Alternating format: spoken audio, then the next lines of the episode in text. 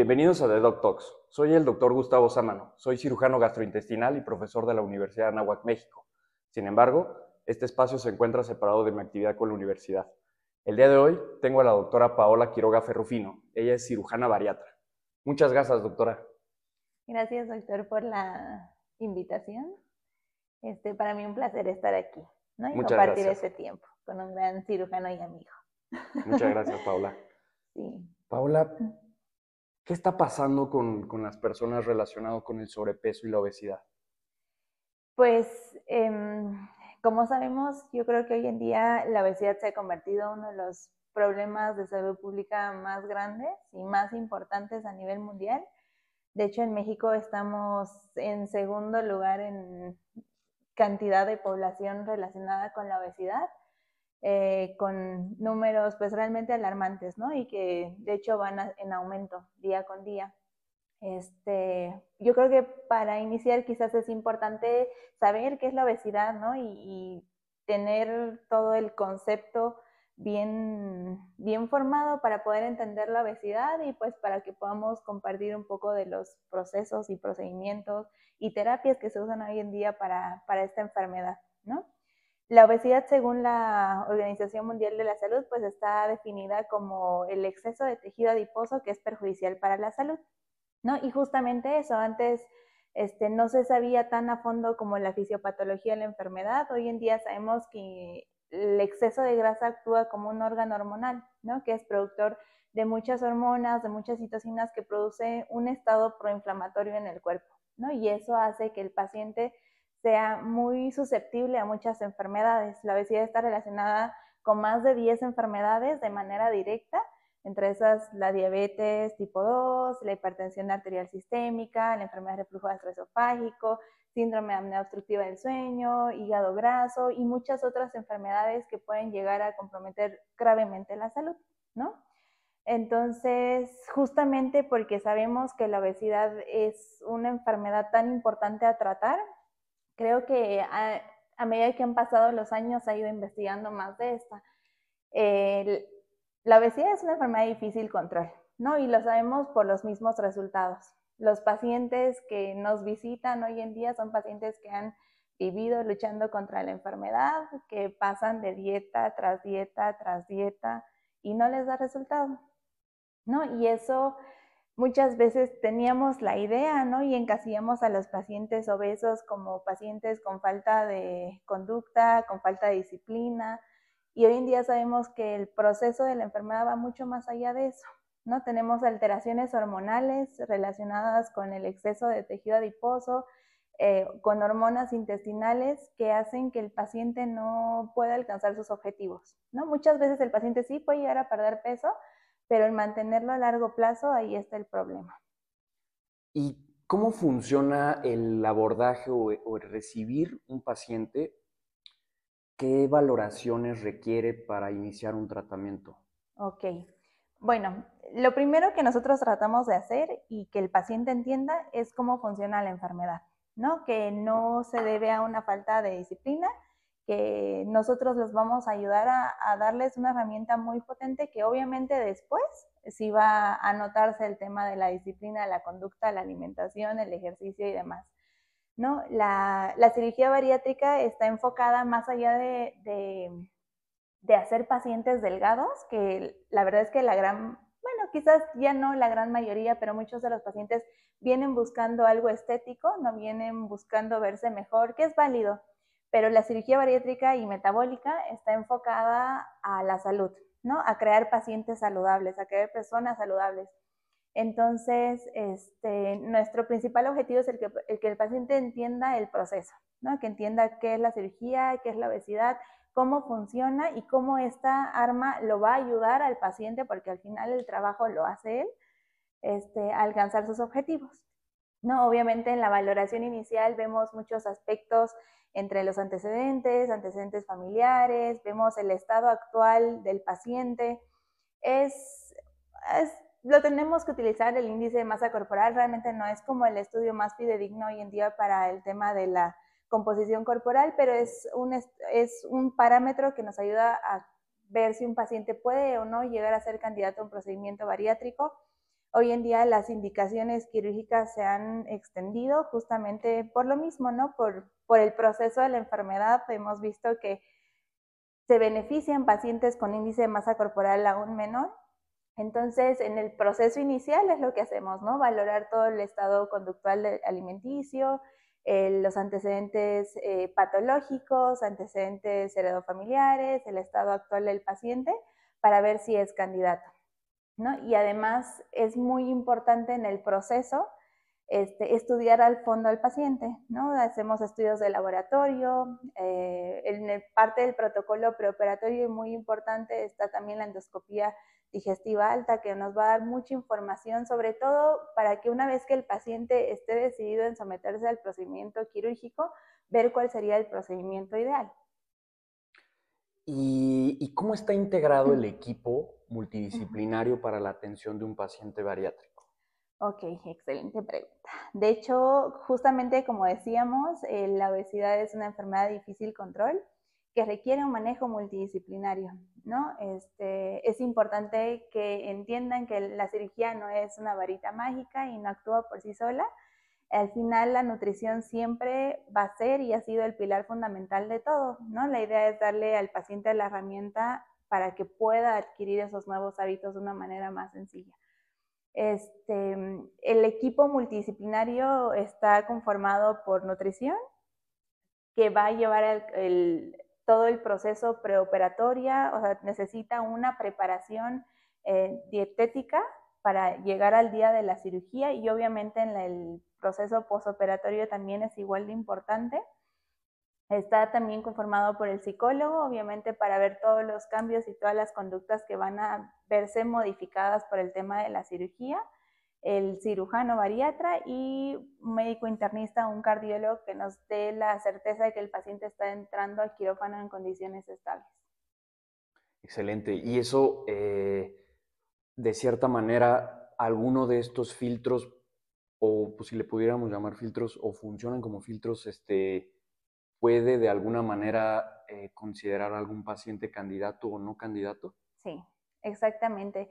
Eh, justamente es lo que se busca. ¿no? Realmente hay muy pocas, por así llamarlas, contraindicaciones o situaciones que harían que el paciente no se opere, pero sí existen, ¿no? Hay los pacientes que tienen consumo de drogas, consumo de alcohol de manera importante y frecuente son pacientes que preferimos no operar porque sabemos que les pueden ir mal, ¿no? Y eso usualmente no se abren de una manera tan amplia con el cirujano, pero sí lo hacen con el psicólogo, ¿no? Lo mismo a nivel metabólico, quizás ahí no hay contraindicaciones absolutas porque pues sabemos que los pacientes con obesidad que se van a someter a un procedimiento quirúrgico son pacientes que no están sanos, ¿no? Eso de la definición del obeso sano realmente no existe. Entonces, el paciente que va por medicina interna o por cardiología y nos, nos muestran las alteraciones actuales del paciente, lo que tratamos de hacer es someterlos a tratamiento, ¿no? Ya sea descontrol del metabolismo de la glucosa, colesterol, triglicéridos, presión arterial, síndrome de apnea del sueño y pues llevarlos a tratamiento prequirúrgico para que lleguen a quirófano en buenas condiciones y se puedan operar. Excelente, como eso suena muy lógico en el sentido de que para mejorar las, probabilidades de éxito de, la intervención multidisciplinaria, ¿no? Exacto. Y relacionado a esto que mencionabas de las hormonas eh, digestivas, eh, del apetito y la interacción con el tejido adiposo, ¿cuáles son las principales hormonas que conoces tú que están o participan en este fenómeno? Pues mira, hay muchísimas hormonas. Sabemos que a nivel del tracto digestivo hay alrededor de 3.000 hormonas que actúan en metabolismo de todo, de la glucosa, colesterol, triglicéridos, en el nivel de saciedad y de apetito, que actúan a nivel central, ¿no? En situaciones y en, y en un, de un modo en el que el paciente no puede tener voluntad sobre ellos, ¿no? Eh, las principales hormonas que actúan y que hoy conocemos está la grelina, que es la hormona del apetito, que tiene una función muy importante, por ejemplo, en la manga gástrica, ¿no? Retiramos la porción que es la productora, donde se produce la mayor cantidad de la hormona del apetito, ¿no? Y eso actúa mucho en el postoperatorio del paciente. Muchos pacientes creen que, pues, tienen ansiedad por la comida o ¿no? que tienen que como emocionalmente y demás, no en el 100% de los casos, pero la gran mayoría de los casos no, no es algo psicológico, sino que es algo hormonal. ¿no? Al día siguiente de la cirugía, el paciente que tenía esa ansiedad por la comida, pues quedó curado. Entonces, sabemos que no es algo emocional en la gran mayoría de los casos. En los casos que sí son, pues ya el seguimiento con psicología ayuda a moldear esa situación. ¿No? La grelina es una hormona muy importante. También tenemos la leptina. La leptina es la hormona de la saciedad. ¿no? Sabemos que en los pacientes obesos con exceso de tejido adiposo tenemos resistencia a la leptina. ¿no? Son grandes productores de la hormona de la saciedad, pero su cuerpo no es capaz de, de identificarla. ¿no? Y hay muchas hormonas a nivel intestinal que nos ayudan y son parte importante de cómo funciona la cirugía para muchas enfermedades metabólicas, ¿no? Como la GLP-1, la GIP, que son pues incretinas, ¿no? Son el grupo de las hormonas incretinas. Lo que busca la cirugía bariátrica y metabólica en muchos casos es estimular este grupo hormonal que nos va a ayudar al control del metabolismo de la glucosa, colesterol, triglicéridos. Y es por eso que un paciente diabético posterior a la cirugía puede tener controles de glucosa normales, ¿no? Sin necesidad de medicamento. No hablamos de curación, pero sí de remisión de la enfermedad y de control de la misma, nada más con el efecto hormonal de la cirugía. Este tipo de procedimientos, un aproximado, como cuánto tiempo tienen haciéndose? Pues las primeras cirugías están bariátricas perdón, están descritas desde 1950 aproximadamente. Entonces ya son muchísimos años los que se han investigado los efectos benéficos de la cirugía. Al inicio, obviamente, antes el efecto esperado o buscado por los cirujanos era la pérdida de peso, ¿no? Sin darse cuenta de todos los beneficios que llevaban al paciente, más allá de que la pérdida de peso obviamente mejora por sí sola las enfermedades relacionadas con la obesidad, pero el efecto metabólico tan potente es algo que se ha estudiado pues hace muchísimo tiempo ya. Y en cuanto a la capacidad del estómago, más o menos, ¿qué parámetros toman ustedes para decidir qué cantidad de estómago retirar? Ok, bueno, como, como comentaba, pues más allá del, del efecto restrictivo, que también es muy importante, este, buscamos otras cosas, ¿no? En la cirugía bariátrica, pero siempre casi todos los procedimientos tienen algo de restricción. Eh, un estómago tiene una capacidad aproximadamente de 1500 cc, de 2000 cc, ¿no? Entonces, es muy variable, por ejemplo, en la manga gástrica la cantidad de estómago que retiramos, pero siempre tratamos de que sea eh, muy, pues, estandarizada la cantidad de estómago que dejamos, ¿no? Porque los estómagos varían entre persona y persona. Lo que nosotros hacemos es colocamos una sonda de calibración que nos va a guiar por dónde realizar el procedimiento y que sea estándar el, estómago pues, que dejamos en el paciente. ¿no? Aproximadamente en la manga gástrica se retira entre el 70 y el 80% del estómago, dejando un estómago residual de aproximadamente 150 mililitros. Que, como digo, la restricción es muy importante y es como un freno de mano de la cirugía, ¿no? Y ayuda a que el paciente siempre sepa que tiene la cirugía porque pues sus porciones evidentemente se van a ver mucho más pequeñas. Sin embargo, a pesar de que la manga gástrica nada más actúa a nivel del estómago y no hay ese, esas, esos cambios anatómicos a nivel intestinal, también tiene su efecto hormonal, ¿no? Por lo que hablábamos de la hormona de la grelina, que prácticamente se secreta en el fondo gástrico, que es lo que quitamos por completo en una manga gástrica, y también vemos el vaciamiento gástrico aumentado, quiere decir que el alimento permanece poco tiempo en el estómago y viaja rápido hacia el, hacia el intestino para estimular otras hormonas que nos van a ayudar en el proceso. ¿Y qué opciones de cirugías tienen y cómo deciden cuál es la mejor cirugía para cada paciente? Ok. Este, hoy en día hay muchísimas opciones quirúrgicas, ¿no? Em, quizás podríamos nombrar como las más realizadas a nivel mundial, que es la manga gástrica, el bypass gástrico en Y de Rux, el mini bypass o bypass gástrico de una anastomosis. Esos yo creo que son los procedimientos más realizados y parte fundamental, como decía, eh, es estudiar al paciente. ¿No? Cuando el paciente llega, sabemos que necesita la cirugía, pues nada más de tomar algunos datos clínicos y, estandarizados del paciente y ya podemos saber si es candidato o no, pero ahora cómo sabemos cuál es su mejor cirugía, en la primera consulta nunca la podemos saber, ¿no? Es importante tener un estudio más extenso del paciente en el que le vamos a pedir estudios de laboratorio y la endoscopía preoperatoria, ¿no? Con eso ya vamos a tener un, una idea de cuál sería el procedimiento ideal. Y esto, por ejemplo, porque muchas veces el paciente viene buscando su manga gástrica porque pues es la que le recomendaron o la que vio en internet este, y no es candidato, ¿no? Es importante hacer los estudios completos para saber si el paciente es candidato o no.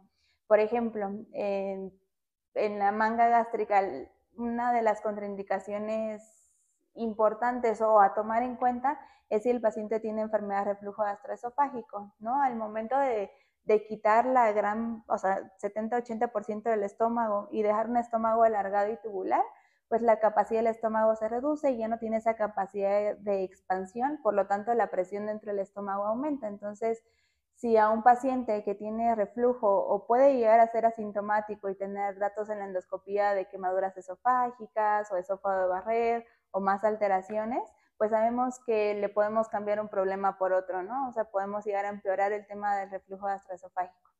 O en pacientes que, que no se conocían, por ejemplo, diabéticos o con una enfermedad metabólica importante, también sabemos que los bypass tienen mayor potencia metabólica y tienen más probabilidad de remisión de sus enfermedades con esas, con esas cirugías.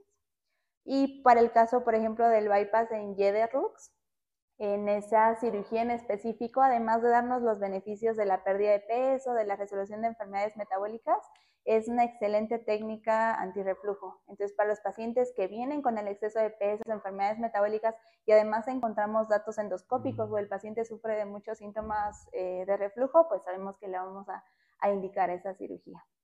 Ah, muy interesante. Entonces, esto viene nuevamente con una buena valoración preoperatoria. ¿Y aproximadamente cuánto es el tiempo de estancia intrahospitalaria de, estos procedimientos? Mira, justamente esa, esa, es una pregunta muy realizada por los pacientes. Em, yo creo que creen que tienen un proceso, ¿no? Un proceso más largo, que van a estar muchas semanas sin, sin poder trabajar o demás. Hoy en día la cirugía bariátrica se realiza por mínima invasión. Es un procedimiento laparoscópico por donde se mete una camarita, pequeñas incisiones. Realizamos cinco incisiones, que son tres de un centímetro y dos de medio centímetro, y a través de eso realizamos toda la cirugía.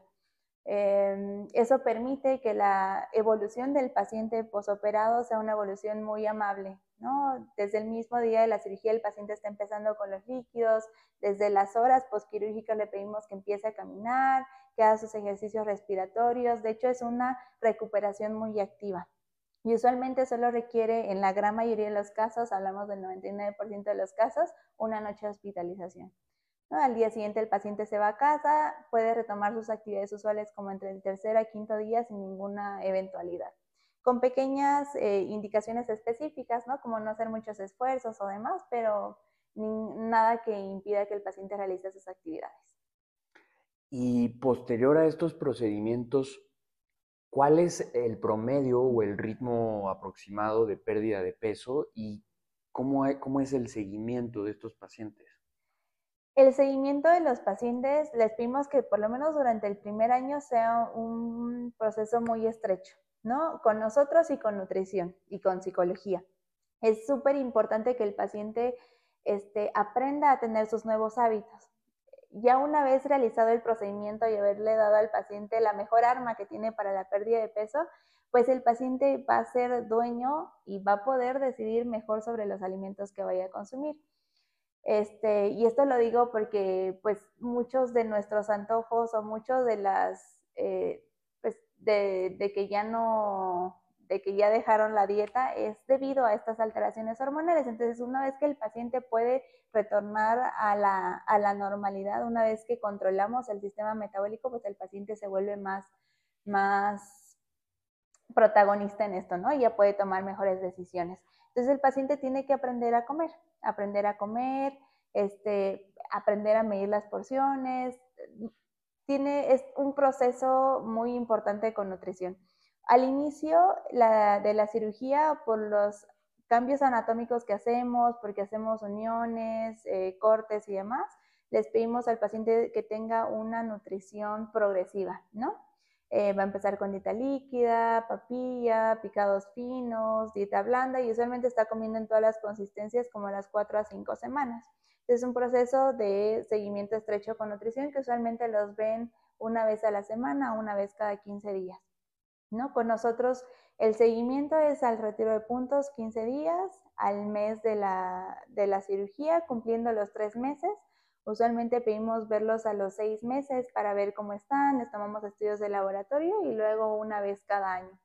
Es importante que el paciente sepa que si decide realizarse una cirugía bariátrica, pues es un compromiso de por vida, ¿no? Es importante que sí vea al especialista por lo menos una vez al año para asegurarnos de que el proceso está yendo como esperamos y que pues se está tomando sus vitaminas, que está siguiendo su plan nutricional y que el paciente está en el objetivo. Em, ¿Y cómo esperamos o cómo podemos medir lo de la pérdida de peso? Pues se dice que para que una cirugía bariátrica sea exitosa tiene que perder por lo menos el 50% del exceso de peso al año de la cirugía. Quiere decir que si a un paciente le sobran 50 kilos, por lo menos debe haber perdido 25 cumpliendo el año de la cirugía. ¿no? Lo que nosotros vemos en la consulta realmente es algo mucho más, más rápido. Eh, nosotros usualmente vemos que el paciente está llegando al objetivo entre el 80 al 90% del exceso de peso cumpliendo los 6 a 8 meses de la cirugía. Pero esto va a depender mucho del seguimiento, ¿no? Y de cómo el paciente se apegue a las recomendaciones de los especialistas. Muy, muy interesante y muy específico ese, ese parámetro. Ahora, en tu experiencia, ¿cómo ha sido eh, a largo plazo, digamos, posterior a, eh, o sea, pacientes que se hayan realizado el procedimiento más allá de un año o dos años. ¿Cómo es el, impacto de, en, a nivel de peso, el mantenimiento de peso de los pacientes bariátricos o, o qué has estudiado sobre eso? Mira, realmente el resultado que tienen los pacientes es un resultado muy favorable, ¿no? Como en todo proceso, procedimiento, tratamiento, si se espera o hay algo, puede haber un porcentaje de falla. En cirugía bariátrica está estimada la falla en el tratamiento entre el 11 al 14% de los pacientes. Sabemos que la principal causa de esa es el falta de apego con el seguimiento. ¿no? El apego es fundamental porque el paciente tiene que aprender los nuevos hábitos. Realmente es cierto que somos lo que comemos y eventualmente pues se va a notar, ¿no? Entonces, este, la pérdida de exceso de peso descrita en la cirugía bariátrica está muy por encima de cualquier otro tratamiento, ¿no? Se estima que el paciente tiene un exceso de pérdida de peso de más del 80% pasando los dos, tres años de la cirugía, entonces es un excelente resultado. Obviamente el efecto metabólico que tiene la cirugía es muy potente los primeros años, entonces es cuando les pedimos a los pacientes donde, que sean lo más estrictos posible, que aprendan todo lo que tienen que aprender, que den lo máximo de sí para alcanzar su objetivo, ¿no? Ya pasando los tres años aproximadamente de la cirugía bariátrica, obviamente el efecto metabólico disminuye y ya va a depender de todos los hábitos aprendidos en ese proceso. Ah, muy interesante. O sea, eventualmente sí es, es una como especie de rehabilitación de los hábitos. Exacto. Eh, ¿Existe eh, descrito o, se, puede realizar eh, varios procedimientos bariátricos a un paciente? Sí. Sí, de hecho, cuando abordamos un paciente con falla en el tratamiento, hay muchas alternativas. ¿No? Hay que estudiar al paciente, hay que ver qué procedimiento previo tiene, qué le podemos ofrecer. Este, entre las alternativas, punto número uno es que el paciente renueve o retome el seguimiento con nutrición, con psicología y con nosotros, ¿no? Estudiar si no hay algún déficit nutricional que muchas veces igual pueden estar relacionados con la reganancia de peso postquirúrgica. Este, ese es el punto número uno. ¿no? Si ya tenemos ese punto y a pesar de eso el paciente no, no mejora o no alcanzamos los objetivos, pues ya podemos tomar otras medidas. existe el tratamiento médico. Hoy en día hay medicamentos muy poderosos este, que simulan la activación de la cirugía bariátrica. Obviamente en proporción nunca va a ser lo mismo, pero hay análogos de estas hormonas intestinales que ayudan al paciente a mejorar el metabolismo y a mejorar la pérdida de peso. Entonces es una alternativa también para los pacientes con falla en el tratamiento. Y también existe la, eh, la opción quirúrgica eh, por ejemplo, un paciente que tiene una manga gástrica, sí le podríamos llegar a ofrecer un bypass gástrico para darle un poco de potencia al proceso. la, respuesta de, de, este proceso o de la pérdida de peso después de la segunda intervención nunca es la misma que la primera, pero sí ayuda muchísimo a que el paciente pues, pueda tener un poco más de potencia en el proceso y, y continuarlo. Eh, la obesidad en los niños está aumentando muchísimo. De hecho, eh, por lo menos en Estados Unidos, alrededor del 25% de los niños ya clasifican en obesidad. ¿Es posible realizar uno de estos procedimientos en un paciente pediátrico? Sí. De hecho, justamente el año pasado hubo las últimas actualizaciones de las indicaciones en cirugía bariátrica, donde también veían los extremos de la vida. ¿No? Entonces, hoy en día sabemos que los pacientes adolescentes que se someten a un proceso bariátrico tienen una respuesta muy buena a la cirugía. Eso en muchos ámbitos, ¿no? Sabemos que un paciente pediátrico que sobrepasa la adolescencia con obesidad, lo más probable es que permanezca obeso, toda la vida, ¿no? Entonces, el hecho de darle esta, esta herramienta poderosa hace que el paciente pueda, obviamente, perder peso, prevenir muchas enfermedades metabólicas relacionadas con la obesidad y sabemos que a estas alturas de la vida pues es algo fundamental para que el paciente se pueda desarrollar en todos sus ambientes, ¿no? Social, en el trabajo, en la escuela, con los amigos. Entonces ayuda muchísimo y vemos excelentes resultados en este tipo de pacientes. Obviamente es muy importante saber que si vamos a, a hablar de pacientes pediátricos o adolescentes, sí tienen que tener una un seguimiento preoperatorio y con psicología y con nutrición y la familia también tiene que estar involucrada, ¿no? Para que ayude en todo el proceso y que el paciente se sienta acompañado y tenga todas las armas para, para ir moldeando todos los cambios que va a tener. Eh, ¿Y cómo es tu comunicación con los pacientes relacionado a, las palabras? No sé, por ejemplo, eh, sí, es justamente obesidad, este, dieta, palabras que pues son sensibles para la población actualmente y, comprendido que sean sensibles. ¿Cómo tú personalmente manejas tu comunicación con los pacientes? Em, justamente sabemos que los pacientes obesos viven en un estado de discriminación, de frustración, justamente porque vienen intentando todas las dietas y los las pociones y todos los tecitos y todo lo que les vayan a, ofrecer, pues siempre lo intentan, ¿no? Este, para nosotros es muy importante que el paciente se sienta contento y a gusto con el, con el trato médico. Tratamos de ser lo más este, comprensibles y lo más empáticos con ellos. Sabemos por el proceso que están pasando. Este, y sí, no nos gusta hablar mucho de dieta, casi siempre hablamos de planes nutricionales, al final es un estilo de vida y ellos tienen que entender que todo eh, el, tipo de alimentación que los trajo a ese punto es la alimentación que los está matando, ¿no? Entonces lo que tenemos que hacer es modificarla y les vamos a dar todas las armas y todo lo que ellos necesitan para que puedan alcanzar sus objetivos y que alcanzar eh, pues sea factible, ¿no? Sabemos que el tratamiento convencional, dieta y ejercicio tiene una probabilidad bajísima de de efectividad. Entonces, les ayudamos a entender el proceso, a que pierdan esa culpabilidad de tantos años de, que no, es que no me pongo las pilas, de que no soy, eh, no puedo seguir las indicaciones que me dan. Les hacemos entender que el proceso va más allá de la voluntad para que puedan tomar las riendas de lo que sí pueden modificar, ¿no? Entonces, pues es el punto fundamental, que el paciente se sienta cómodo,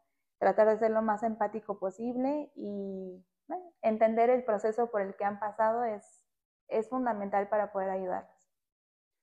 Eh, habitualmente después de las cirugías se desaconseja hacer esfuerzos muy intensos por riesgo de formación de hernias, entre otros, ¿no? ¿En qué momento un paciente que, se sometió a uno de estos procedimientos podría ser eh, apto o prudente realizar algún tipo de ejercicio que, además pudiese beneficiarle también en, en este proceso de fortalecer el cuerpo y la composición corporal? Usualmente, como comentamos, el proceso postquirúrgico es un proceso muy activo. No nos gusta que el paciente esté en cama y de hecho siempre vamos a estimularlo a que empiece la actividad física. Usualmente nosotros recomendamos una actividad física leve los primeros 15 días, hablamos de caminatas, ¿no? A partir de los 15 días ya podemos ir aumentando un poco la intensidad en cuestión de bicicleta estática, elíptica, que el paciente empiece a adecuarse, empiece a hacerse un hábito del ejercicio, porque es igual un, un pilar fundamental en el proceso de su pérdida de peso y de su composición corporal. Este, cumpliendo el mes de la cirugía, ya les incitamos a que empiecen el ejercicio de pesas, sin tanto esfuerzo abdominal, ¿no? Que empiecen con unas pesitas o con ligas en los brazos, en las piernas. El ejercicio más efectivo o que vemos que tiene mayor, este, mayores resultados en este tipo de pacientes es el ejercicio de pesas, ¿no? Ejercicios que promuevan la activación muscular, que hagan que el paciente, o sea, mantenga o fortalezca sus músculos, que el exceso de peso que pierda sea la gran mayoría tejido graso. Es algo que evaluamos en cada cita con nutrición, les hacemos la bioimpedancia, vemos cuántos kilos de grasa perdió, cuántos kilos de músculo perdió y todo eso lo vamos moldeando con el ejercicio y con la alimentación. ¿no? Pero sí es pilar fundamental el ejercicio, siempre los vamos a incitar a eso, desde el inicio del proceso, no hay descanso. Excelente. Y en conclusión, ¿qué recomendaciones o qué mecanismos prácticos le darías a la población eh, para, para tratamiento de la obesidad o en qué momento acercarse a la atención con un cirujano bariatra o acercarse primero a un psicólogo o, cuál sería tu, eh, la secuencia que darías para empezar a tratarse?